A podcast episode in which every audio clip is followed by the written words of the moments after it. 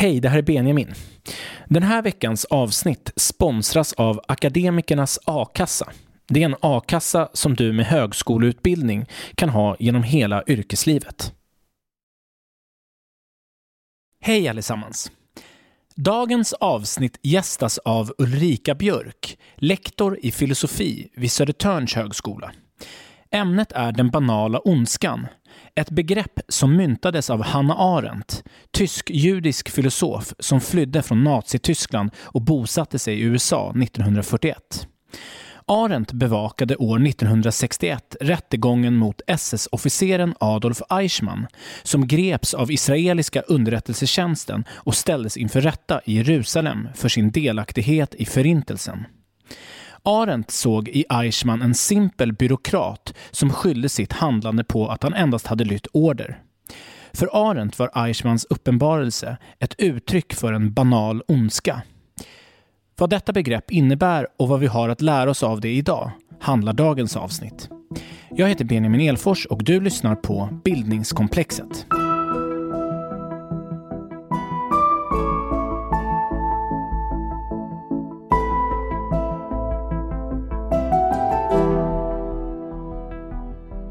Innan vi börjar vill jag påminna om Bildningskomplexet live nu på torsdag 28 oktober klockan 18 i Gamla Stans bokhandel på Stora Nygatan 7.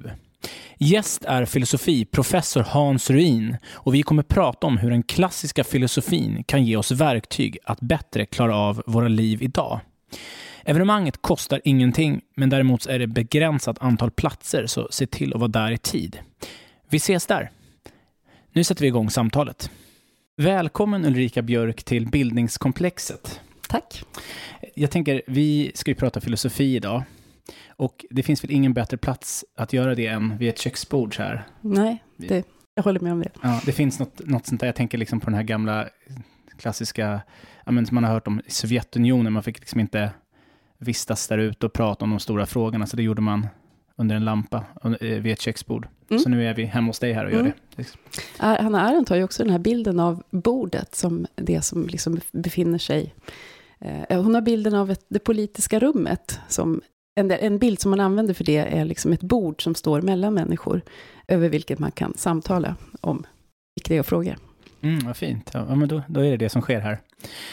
Det jag tänker att de allra flesta tänker när de hör om Anna Hanna Arendt, det är ju det här begreppet banala ondskan. Eh, och det tänker jag att jag skulle vilja att vi fördjupar oss i. Men innan vi gör det, så den banala ondskan är ju i hennes fall då kopplat till Adolf Eichmann, eller det är det, då hon, i alla fall, då det här begreppet myntas. Kan du bara ge oss en liten inblick för de som inte känner till Eichmann? Vad är det för filur? Ja, det var ju en eh, SS-officer i Tyskland, Adolf Eichmann, som hade en ganska en ledande ställning i SS då. Han var ansvarig för, jag tror att 39 så fick han en ganska ledande position i, där han ansvarade liksom för eh, emigration och deportation av judar i Tyskland. Som alltså, det så det är en flott hette. Omskrivning, visst, absolut. Ja, ja. Och sen så var han också med i den här hade en, en betydande eller han var sekreterare under ett, den så kallade Wannsee-konferensen som ägde rum 1942, där man planlade det som eh, nazisterna då kallade för den slutliga lösningen av judefrågan.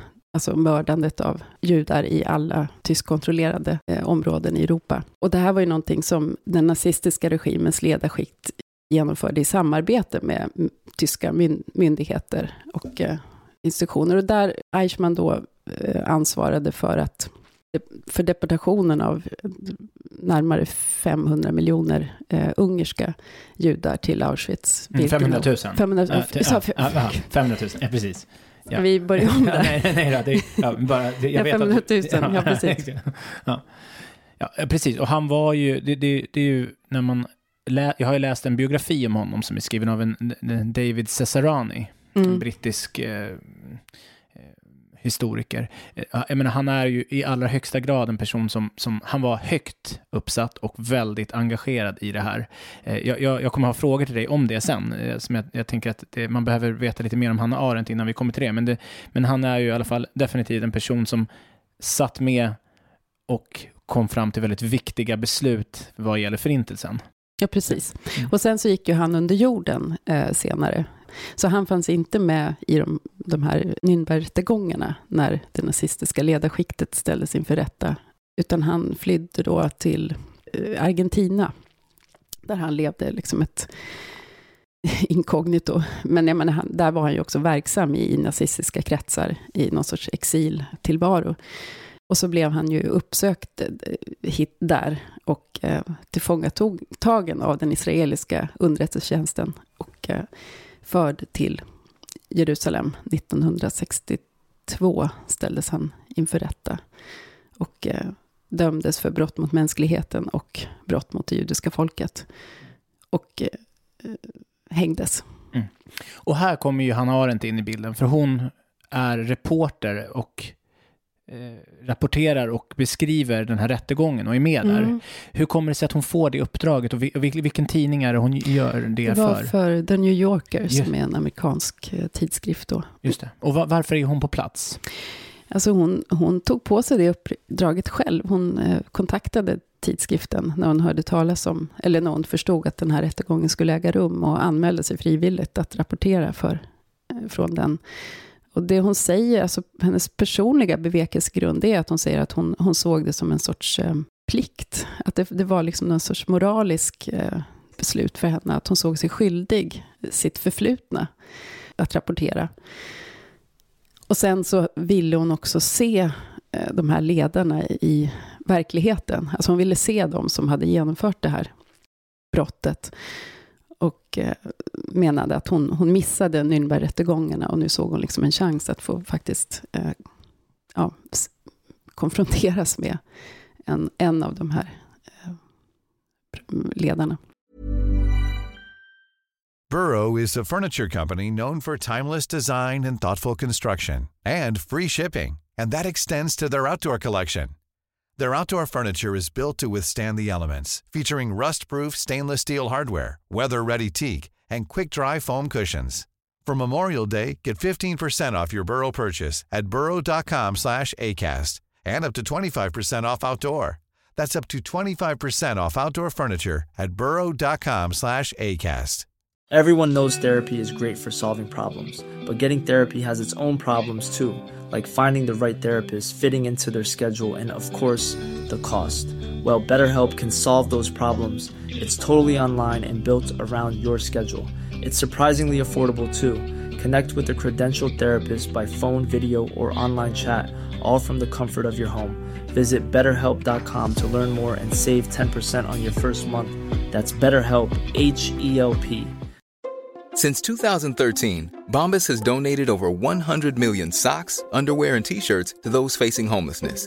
If we counted those on air, this ad would last over 1,157 days. But if we counted the time it takes to make a donation possible, it would take just a few clicks. Because every time you make a purchase, Bombas donates an item to someone who needs it. Go to bombas.com slash ACAST and use code ACAST for 20% off your first purchase. That's bombas.com slash ACAST, code ACAST. Mm. Jag tycker att ett jättebra sätt att ge mig och ge lyssnaren en bild av vad den här banala ondskan är, det är det som du har gjort med eh, Försvarshögskolan tillsammans med Försvarshögskolan. Jag tycker det var väldigt intressant när du mejlade mig om det här, att du, som jag förstår, håller årligen en kurs för officerare på Försvarshögskolan. Mm, ja, lite mer blygsamt faktiskt. Eh, det, det, finns en utbildning på Försvarshögskolan som heter Högerstabsofficersutbildningen. Och det är en ganska, eh, ja, det är en led, ledarskapsutbildning kan man säga för officerare. Eh, som dessutom, alltså för att gå den så måste man ha, vara officer, officer och sen så måste man dessutom ha gjort utlandstjänst. Alltså man har deltagit i uppdrag i olika krigsområden. Så att de, de, som går den här kursen har liksom erfarenhet av den typen av situationer som, ja, Och då varje år så har de en temavecka som handlar om folkmord och förintelsen, där de före pandemin också reste till eh, Krakow och eh, besökte Auschwitz då. Mm. För det finns ett citat här som jag, du, för du skickade en, en, artikel till mig som du hade skrivit för SM, SKMA, eh, eh, Svenska, Svenska kommittén för antisemiti mot, mot. Antisem mot antisemitism. ja. eh, där, där eh, jag tycker det var ett citat där som jag bara ville rama in här. Eh, där är det alltså en det är, en, det är väl en, han som är initiativtagare till, till den här utbildningen, en överstelöjtnant tror jag mm. eh, Han skriver så här, eller han säger så här, jag ansåg att det var viktigt att blivande chefer i Försvarsmakten förstod konsekvenserna av att fatta korrekta beslut och när de inte ska lyda order. Det sägs ibland, det här händer inte här. Auschwitz, Auschwitz är exempel på att det kan hända här. Folk från vår del av världen och med samma bakgrund genomförde ett av historiens värsta brott. Cheferna var välutbildade officerare. Det får inte hända igen. Framtidens militära chefer måste reflektera över sina befogenheter och konsekvenserna av sina beslut. För mig personligen innebar första besöket i Auschwitz en förändring av mitt ledarskap och min människosyn och en vilja att utbilda kommande chefer så att de fattar rätt beslut. Jag tycker det här på något sätt, det är lite rörande.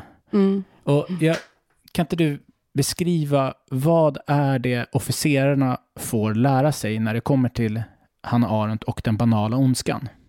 Ja, precis. Min uppgift, eller min roll under den här veckan, det är att, att uh, ge en föreläsning helt enkelt, som utgår från... Så att det är vi flera som kommer in under den här veckan. Uh, någon en historiker, Eh, Eh, en lärare som reser ner, som ofta reser ner till Auschwitz med skolklasser. En överlevande brukar också komma och, och berätta. Och jag kommer då i egenskap av filosof och ska ge en föreläsning som handlar om ondska, men också ansvar. Så att jag, jag, brukar, jag låter dem läsa delar ur ärens rapportering från rättegången då i Jerusalem, eh, som ju handlar om en officer. Och sen så får de också läsa en artikel där hon diskuterar den här frågan om kollektivt ansvar och vad det liksom innebär att hur man, ska, hur man ska se på de här olika liksom, graderna av skuld och ansvar i den, den här totalitära regimen. Alltså det finns ju dels de som kunde, man kunde döma, jag menar som har juridisk skuld, som Eichmann. Men sen så finns det någon sorts gråzon också av människor som, jag menar, lägre eh, militärer, men också vanliga män, civila människor som på något sätt kanske inte sympatiserade eh, aktivt, men som ändå var delaktiga genom att inte göra motstånd. Nu var det väldigt svårt att göra motstånd naturligtvis i den här regimen, eftersom eh, det är också någonting hon tar upp i den här artikeln, att eh, hon argumenterar mot den här idén om kollektiv skuld. Alltså skuld, skulden och ansvaret är alltid personligt, menar hon, oavsett om man liksom befinner sig i en, en hierarkisk organisation eller profession där man måste i vissa lägen lyda order. Men däremot så, så talar hon, introducerar den här idén om organiserad skuld och menar att det var någonting som den nazistiska regimen liksom involverade alla i en sorts ett samhälle där det var väldigt svårt att eh, ställa sig utanför. Mm. Och vad är det som är det banala? Ja, man kan på ett sätt säga att Eichmann, även om han inte riktigt sen, senare forskning har liksom visat att han inte riktigt passar in på den bilden som Arendt får av honom i rättegången, alltså material som hon inte känner till, eh, och som visar att han var en övertygad antisemit. Men för, för henne så blir Eichmann, när han sitter där i rättegångssalen, på något sätt ansiktet för den banala ondskan. Den liksom gestalt som möter henne där i rättegången, det, det är en som på något sätt verkar oförmögen att tänka. Alltså han är inte ointelligent, men, men han verkar på något sätt inte kunna ge skäl för sitt handlande. Så att han verkar sakna förmågan att kritiskt granska eller ha liksom en sorts eh, kritisk blick på sitt eget handlande. Eh, och det är i den meningen som han framstår som ytlig, alldaglig. Han framstår inte alls för henne som liksom diabolisk eller demonisk. Eller, det, det, är inte ett monster som sitter där i, i den här glasburen, en, så, så, som hon liksom möter honom. Det banala är att handlingarna verkade sakna motiv. Mm. Att de var ytliga. Mm. Tar, hon, tar hon upp något exempel på det? Eh, för att, så, så, minns jag, så minns jag också hennes eh, text, att hon, det, det, det, det, är tätt sammanflätat den här oförmågan att tänka. Det, det, alltså, eh, hans ondska har inga rötter, som jag minns. Det, kom, det kommer liksom inte från, från, från djupet av honom, utan det, det är mer en, en, en den här oreflek oreflekterande sidan. Ha, har vi något exempel på vad, vad det är hon hör och ser här? Ja, det hon hör är att han, alltså en sak han säger, det är att han, liksom, han, han bara upprepar att han följde order. Nu är inte det någonting som gör att han skulle gå fri juridiskt, alltså han blir ju ändå dömd för det, det han har gjort. Men han verkar, på något sätt så, han, det är som att han, det hon hör, det är att han liksom frånsäger sig också moraliskt ansvar för Eh, för det han har gjort.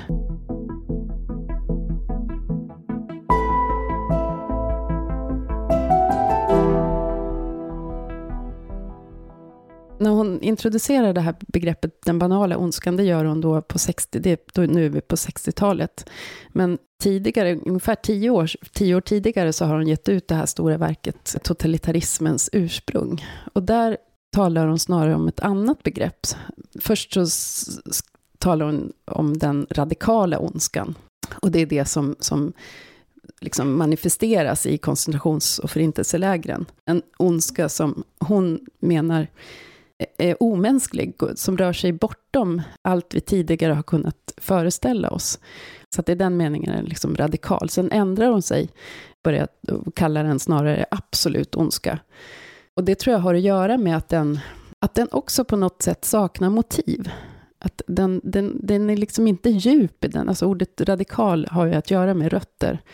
Så det finns liksom en, ett släktskap kan man säga mellan, de är förbundna, eh, den här idén om den, den absoluta ondskan och den banala ondskan är, är förbundna just i det, av det att de saknar motiv.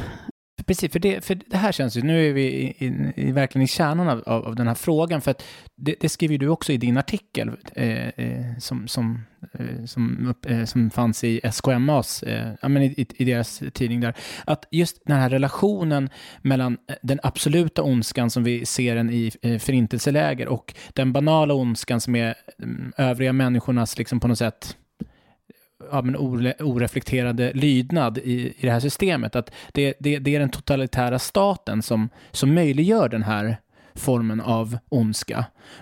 Vill du, vill du utveckla det lite grann? Vad är det den totalitära staten gör med oss som människor?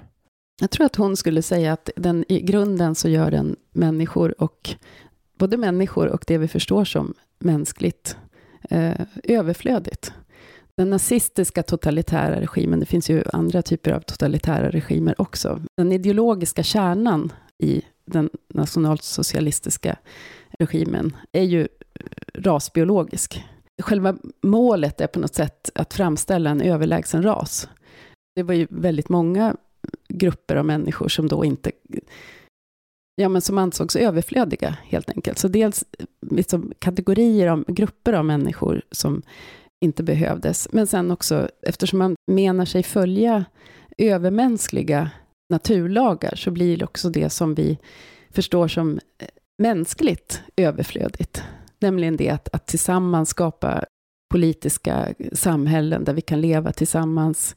Jag menar, ett, ett villkor för mänsklig existens för henne, det är mångfald och pluralitet. Och det är någonting som i det här övermänskliga skeendet betraktas som överflödigt. Men, men vad är det som gör att den banala ondskan liksom kan frodas i det här tota-, totalitära ja, just samhället? Det. Ja, men precis. Och det, jag menar, en förmåga som jag tror att hon menar att vi ser som utmärkande för vad det är att vara människa, det är att tänka. Inte bara att tänka, men, men liksom att, att vi har ett förnuft. Vi ger skäl för vårt handlande. Det är liksom en förmåga som, som vi har, men som vi också måste underhålla när, när själva tänkandet också anses eh, överflödigt, då är det lätt att dras med i den här typen av skeenden. Mm. Det, är väldigt, det, det, är en, det är en fin beskrivning. Jag, inför vårt samtal så läste jag en, eh, ganska kort essä av Kenneth Hermele, författaren Kenneth Hermele. Eh, det är en, det är en, första delen är en, en, en dramatisering av Hanna Arendts tankar kan man säga. Och den andra delen är en essä om banala ondskan. Han menar på att en läsning av henne får honom att tänka på följande. Det är att godhet är någonting som sitter djupt i oss. Det, det, det är någonting som man hittar i, i roten av människan. Man, det, det är som djupet av människan. Där, där har godheten sitt ursprung. Medan ondskan växer som en svamp. Den är, den är hela tiden den är ytlig. Den, den, den, den tränger aldrig in i djup, utan den är just den här oförmågan att kunna reflektera. Att den, den, den växer liksom lite grann som mögel. Eh, vill du kommentera det? Är det är, eh, har det? Rimmar det lite med det vi har pratat om precis nu? Ja, jo men det hänger ihop. Jag ska säga, jag tycker Hermeles bok är väldigt, jag tyckte väldigt mycket om den. Eh, dels så tyckte jag att den här pjäsen var rolig. jag tycker att han har fångat Arens personlighet väldigt väl. Och sen tyckte jag också att, den här, att han gör en väldigt nyanserad och eh, lyhörd tolkning av hennes olika eh, försök att närma sig ondskans problem. För det, jag tror det är viktigt att komma ihåg när man pratar om henne, att det är inte något som hon hon, hittar, hon kommer inte till en, en, slutsats egentligen, utan det är liksom ett problem som hon jobbar med. Hon prövar olika eh, sätt att, att försöka förstå vad det var som hände. Och, och då. Jag har nog en lite annan tolkning av det här förhållandet mellan ondska och godhet som hon talar om. Det här att, att ondskan skulle sakna djup medan godheten eh, har djup. Jag ser det nog mer som att den här specifika typen av ondska som hon tematiserar i totalitarismens ursprung, det är liksom en ondska som har gjort sig av med människan och det mänskliga. Som inte känner några, som vi sa tidigare, några motiv, alltså några mänskliga motiv. I den meningen så blir den liksom ytlig. Den blir som ett, ja, som ett virus som sprider sig. Eh, med, Medan godheten kan bara finnas där vi där det finns människor, där det mänskliga finns. Alltså sen så finns det ju an, andra typer av ondska. Alltså när hon försöker begreppsliggöra den här, den ondskan som hon menar att ett totalitärt samhälle driver fram, då så ger hon olika exempel på liksom ondska som, som vi kanske har känt den tidigare i traditionen. Att hon talar om, som vi talar om, eh, jag menar i kristen teologi så kan man, ta, kan man tala om djävulen till exempel. Men de, de olika exempel som hon då lyfter fram, där är liksom ondskan begriplig på något sätt. Ondskan kan ha sin rot i egoism till exempel, eller att det är någon sorts perverterad god vilja. Eh, den kan ha sin rot i avundsjuka. Det finns många typer av onda handlingar som, som är mänskligt begripliga, mm. kanske psykologiskt eller det är det som Kenneth Hermele pratar om, vi hittar i Bibeln. De tio mm. budorden handlar ju om någonting som alltså, utgår från jaget eller från, eh, och, och ondskan är e, e, e, egoistisk i den bemärkelsen att jag får inte dräpa, jag får inte vara otrogen och så vidare. Det, alltså det, är en, det är en form av ondska som utgår från något mänskligt begripligt. Medan förintelsen eller den, ja, hela den, den, den maskinen var något utom, utommänskligt och, och därav blir den banal. Jag tror inte att man ska säga att, att förintelsens ondska blir banal, utan det är snarare, alltså när hon skriver om, om, om förintelses, koncentrations och förintelselägren, så ser hon, hon ser dem som väldigt viktiga institutioner för den nazistiska totalitära regimen. De blir någon sorts eh, laboratorier där den här regimen bevisar att allt är möjligt. För henne ska det förstås just i, i, i, i ljuset av det här att, att man faktiskt kan förvandla det vi liksom har förstått som mänskligt till någonting som, som vi inte alls kan känna igen som mänskligt. Jag menar, man kan tänka på de här men, sätten att eh, experimentera med människor i lägren och förvandla människor till någonting som, ja, men som, som, som inte längre är människor på något sätt. Alltså de lever en tillvaro där som på något sätt förnekar både li, inte bara livet men också döden. Alltså att deras, det här eh, lidandet bara förlängs i det oändliga. Det som liksom manifesteras i lägren är absolut ont, menar hon i den här meningen. Det är inte banalt, utan det är någonting absolut ont. Jag ser det nog mer som att liksom den banala ondskan är en annan aspekt av den här eh, regimen, eller av den totalitära staten, nämligen alla de som drogs med och engagerade sig i, och, och som, som liksom blev skyldiga till det här, utan att kanske egentligen vara ansvariga.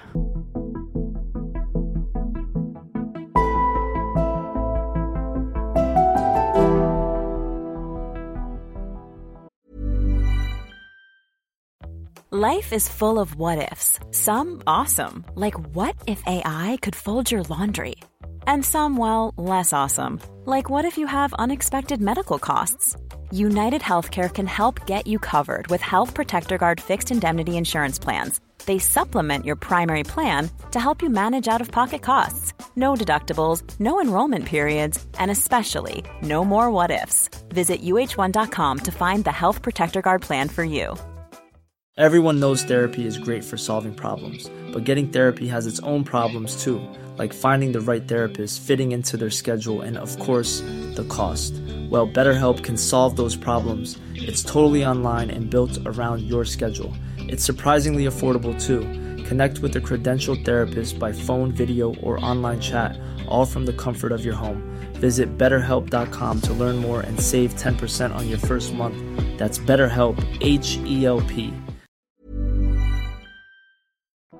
En fråga som jag tycker är jätteviktig att prata om i det här, och det var det som du var inne på i början med Adolf Eichmann, att det har senare forskning har visat på att han inte var den här eh, lilla kuggen i, i maskineriet som bara lydde order och inte riktigt förstod. Och, mm -hmm, att, alltså, jag, jag, jag, tänker att ofta när vi pratar om de här frågorna så har den, den bilden av Eichmann, men också den bilden överhuvudtaget av, av, över nazismens faser. Man brukar prata ganska mycket i, i de termerna, att men, det var många som var kuggar i ett spel bara och man liksom lydde order. Men jag tänker att Eichmann är ju ett tydligt exempel. Jag vill, jag vill höra om det här är liksom relevant för Hanna Arendts teori eller inte, men när jag läste den här biografin om Adolf Eichmann, som är skriven av den här engelska historikern David Cesarani, så visar det sig med all tydlighet att han var ju en fanatiker med en oerhört brinnande passion för att utplåna den judiska rasen. Det var verkligen så här, han tog värvning i förlagan till SS tidigt. Och han var så engagerad, han, han liksom läste om judarnas historia och hebreiska och han var ju super, det, det var ju liksom vad vi skulle kalla en frimärkssamlare idag med liksom passion. Han kunde väldigt mycket om judar i syftet att kunna infiltrera och ha ihjäl dem. Hanna Arendt hade ju totalt fel i sin dokumentation av rättegången. Alltså vem han var, för det var ju hans, det var ju försvar, försvarets linje att gå in och köra den här, men jag visste inte vad jag gjorde. Men jag vill bara höra dig reflektera lite grann kring när någon är liksom fanatisk sin sak. Om vi tänker att det hade varit Hitler som hade stått i på den anklagades bänk där, hade vi kunnat applicera Hanna Arendts teori och sagt att men, Hitler han är ett uttryck för, för en banal ondska. Mm. Nej, det tror jag inte. Alltså jag, nej, precis. Jag håller med. Jag har inte läst hans bok, men däremot jag har läst den här Bettina Stagnets bok. Som, jag menar, hon följer i princip, hans, lite går i samma eh, riktning. Och jag, hon jag har ju övertygat mig, hon är historiker och filosof, om att Eichmann mm, spelade upp en roll i rättegången. Alltså, han var bra på att liksom framställa sig själv på olika sätt och att han liksom hade, medvetet hade den här nedtonade, lite byråkratiska skepnaden då i rättegången.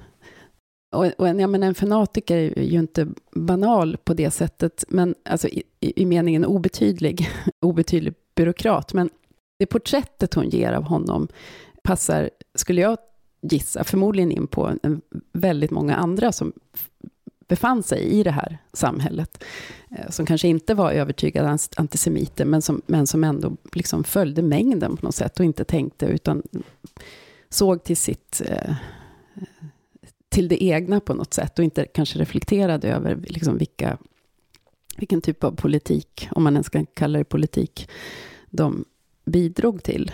Däremot så kan man ju tycker jag att hennes idé om, om tänkandets betydelse är fortfarande relevant. Alltså fanatism är ju en sorts, också en sorts någonting som värjer sig från tänkande. Alltså tänkande i en viss mening, kritiskt tänkande. Alltså man kan ju se fanatism som en sorts eh, besatthet eller förryckthet nästan. Det, som du sa, passion, att det är ett passionerat en sorts passion för någonting. Där man liksom har lämnat förnuftet. Alltså det, det, det är någonting som, där rationella argument saknar betydelse. Precis, det, det är ju från vårat perspektiv, vi, vi som inte är nazister, så är det ju väldigt lätt att se att den ideologin och, jag menar, för att inte prata om alla de konsekvenserna ideologin förde med sig, var fullkomligt förryckta och, och galna. Men bara om man återigen pratar om det här totalitära samhället som gör människan överflödig. Jag, jag föreställer mig att en inbiten nazist och nazisterna då under 30-talets Tyskland och 40-talets Tyskland, att de ändå såg det här som något väldigt viktigt eh, mänskligt eh, bevarandet av den ariska rasen och också att det, jag menar, man såg judarna som en, som en paria som behövde liksom, utplånas. Det är bara där jag tänker liksom att det här fanatiska är verk, som jag ser det, är en, det är en otrolig drivkraft som inte nödvändigtvis behöver vara Alltså det är ett fel sätt att tänka, men det är inte nödvändigtvis avsaknad av att tänka. Förstår du hur jag mm, tänker? Mm.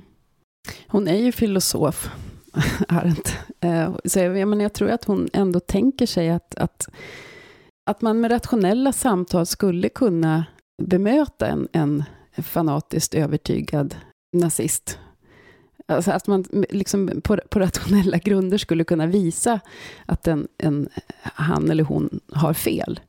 Jag tror att hon, hon har liksom en, en tro på eh, förnuftet Ja, men det, det, det, det, jag, köper, jag köper verkligen det. Det var, det var mitt, jag ville bara liksom gräva lite djupare i hennes den här uh, synen på att den totalitära staten får oss att inte längre tänka. Men jag, jag, håller, jag, jag fattar det. För att, att, att, att hävda att liksom, eh, eh förintelsen skulle, att det skulle finnas något tänkande i det, det, det är ju en, en fullkomligt irrationell eh, fanatisk tanke.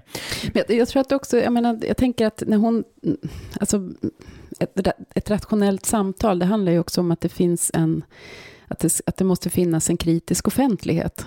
Alltså det är ett offentligt samtal hon tänker sig, alltså att hon i den meningen också är, att hon står liksom i en upplysningstradition. Och det var ju någonting som, som egentligen inte fanns i en totalitär stat så finns inte den typen av kritiska offentliga samtal. Som jag tänker hon menar då avslöjar den här sortens eh, övertygelser. Mm. Om vi går tillbaka till de här officerarna som du har undervisat. Mm. Vad, kan, vad kan de lära sig av det här som vi har samtalat om? Då? Liksom om, om den här, löjt, den här överstelöjtnanten vill ju till och med att överordnade eller chefer ska trotsa order, säger han. Jag tänker vilket är så här, en, en militärisk tradition det mest förbjudna man kan göra i, men under ett krig eller vad som helst, att, alltså att trotsa en överordnads order. Men här uppmanas man att använda sig av Hanna Arendts liksom, sätt att ta ett personligt ansvar. Vad, vad, vad skulle du säga, vad, vad, vad får de med sig av, av hennes lära? Jag pratade ju med dem, alltså vi, när vi, första året jag undervisade där, då reste jag med dem till eh, till Auschwitz också och gick omkring där. Eller, det var första gången jag själv besökte ett, ett koncentrations eller förintelseläger också. Och sen hade vi liksom samtal efter det, seminarier eh, om våra intryck och, och så. Flera av dem sa ju att de, att de hade hela den här temaveckan, inte bara Arendts arbete, men liksom, eh, kunskapen om, om det här Eh, och det, liksom de texter de hade läst hade också gjort dem eh, förstärkt den här medvetenheten om och betydelsen av att de själva, eh, som i sina roller som chefer, måste ta ansvar för att ibland och faktiskt inte lyda. Nu upprepar jag lite av det du säger, men, men eh, jag tycker det är så spännande mest bara för det är någonting som man kan säga. Det är lätt, det är lätt att säga det.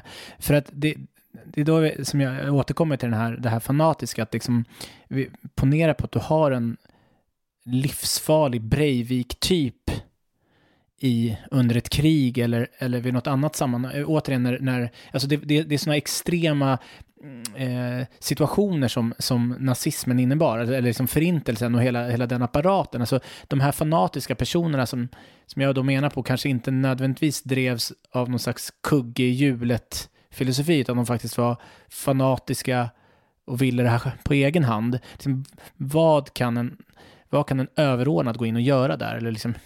I och för sig så, så tvivlar jag kanske på att en sån som Breivik sk överhuvudtaget skulle liksom komma så långt så att han kom in i, i som att han skulle befinna sig i en sån eh, Alltså det lilla jag vet om honom var att han, han inte ens fick göra värnplikten, därför att han ansågs olämplig. Mm. Eh, så jag menar, det finns ju slussar, liksom, det finns ju instanser där den här typen av eh, personer liksom stoppas naturligtvis. Och där är det klart att, att man har ett ansvar. Alltså, jag tror att det viktiga är väl att, och det, det är också någonting som, som jag tror att den här överstelöjtnanten, han som initierade de här, eh, de här resorna, de här, liksom den här veckan och de här resorna, Alltså att uppmuntra samtal, tror jag, i, i, eh, både under utbildningen och men även senare, att, att, att, reflektera, det var någonting han... Eh, att man för ett samtal, ett pågående samtal eh, om ansvar, om ondska, alltså att man reflekterar kring de här frågorna, gör att man också har en beredskap att agera när det gäller. Så det hoppas jag är någonting som de tar med sig från mitt, ja, mitt bidrag där. Mm. Avslutningsvis då, skulle jag...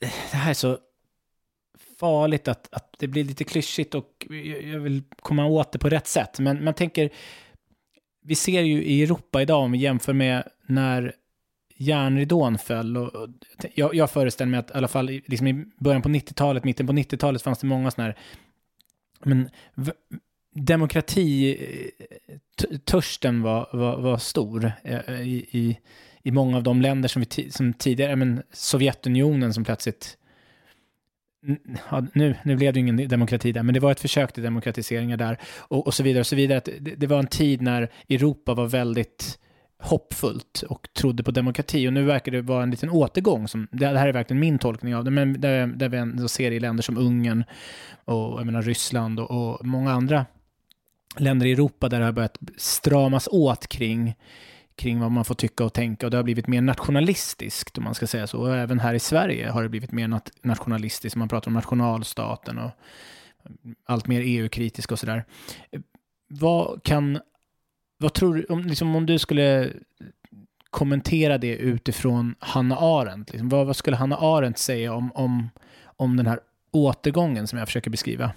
Så hon säger faktiskt på något ställe i det slutet av totalitarismens ursprung att att vi måste vara vaksamma på, alltså, den totalitära nazistiska regimen kanske inte kommer att återkomma precis i, i samma form som, som, som då. Men däremot så, alltså när vi står inför ekonomiska och politiska svårigheter som, som verkar nästan oöverstigliga, som jag menar, eh, migration, ökad fattigdom, att vi då lätt hemfaller till liksom lösningar som, även om vi liksom inte kanske går mot en totalitär regim, att det är lätt att, att ta till lösningar som den totalitära eh, staten eh, använde. Och att nationalismen stärks i tider av ökad migration, till exempel. Mm. Det, det, skulle hon nog se som en, som ett, en, en varningsklocka. Alltså att, att det, jag menar, i,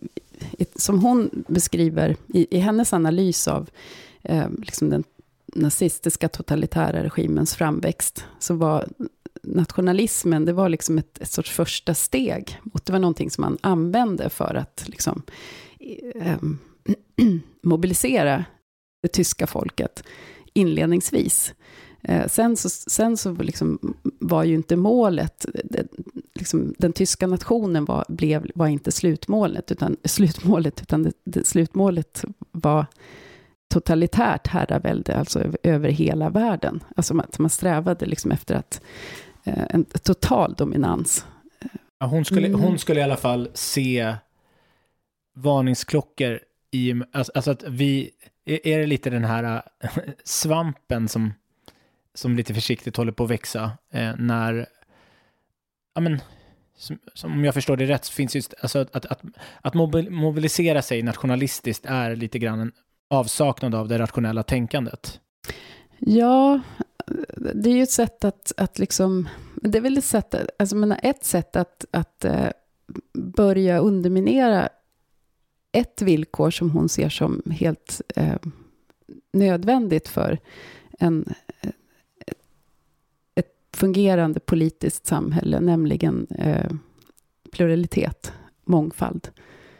Eh, jag menar, nu behöver national, nationalism i sig behöver inte vara negativt naturligtvis. Jag menar, Arendt var själv, och hon, hon älskade det tyska språket, den tyska litteraturen. Jag menar, hon, i, i vissa avseenden så, så var hon ju liksom väldigt nationalistisk. Men, men liksom när nationalism blir samma sak som att förneka och liksom vara fientligt inställd till, till mångfald, alltså när, när nationalism och rasism liksom eh, bildar någon sorts allians, det är då jag tror att hon skulle eh, tänka att, att det blir farligt, att vi måste reagera.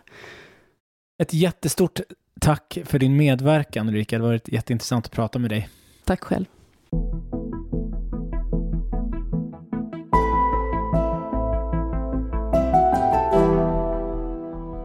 Du har lyssnat på Ulrika Björk i avsnitt 47 av Bildningskomplexet. Se till att prenumerera på podden i den app du använder för att lyssna på poddar så får du notiser när nya avsnitt släpps. Följ mig också i sociala medier. På Facebook och Instagram söker du på Bildningskomplexet och på Twitter snabela Benjamin Elfors. Jag nås också på mejladress benjaminelfors@gmail.com. Tack för att du lyssnar.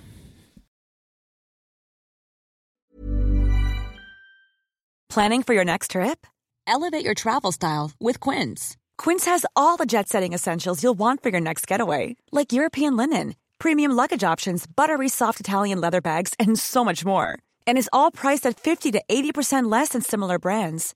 Plus, Quince only works with factories that use safe and ethical manufacturing practices.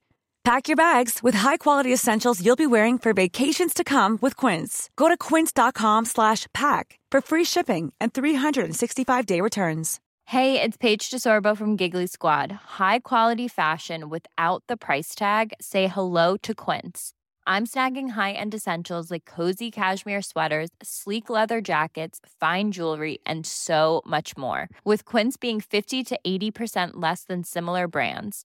And they partner with factories that prioritize safe, ethical, and responsible manufacturing. I love that. Luxury quality within reach. Go to quince.com slash style to get free shipping and 365 day returns on your next order. Quince.com slash style. Det här avsnittet sponsrades av Akademikernas A-kassa. För att bli medlem, skriv akademikernasakassa.se bildningskomplexet i din webbläsare eller sök på Akademikernas a-kassa på Google.